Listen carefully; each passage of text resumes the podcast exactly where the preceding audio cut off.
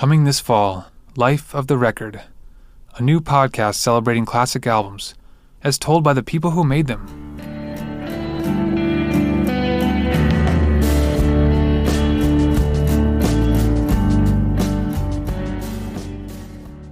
Featuring artists such as Sigur Rós, The Walkmen, Jolie Holland, and more.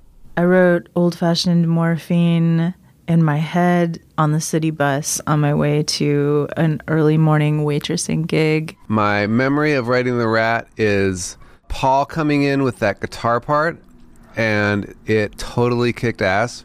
And I had wanted to put this really totally kick ass sort of Joy Division y kind of beat on something, which has like at every at the end of every whatever but measure or something. I think the, the original riff is definitely Georg again, the riff master Georg, and uh, I think it's based actually. I think he was actually playing around with a Nirvana song.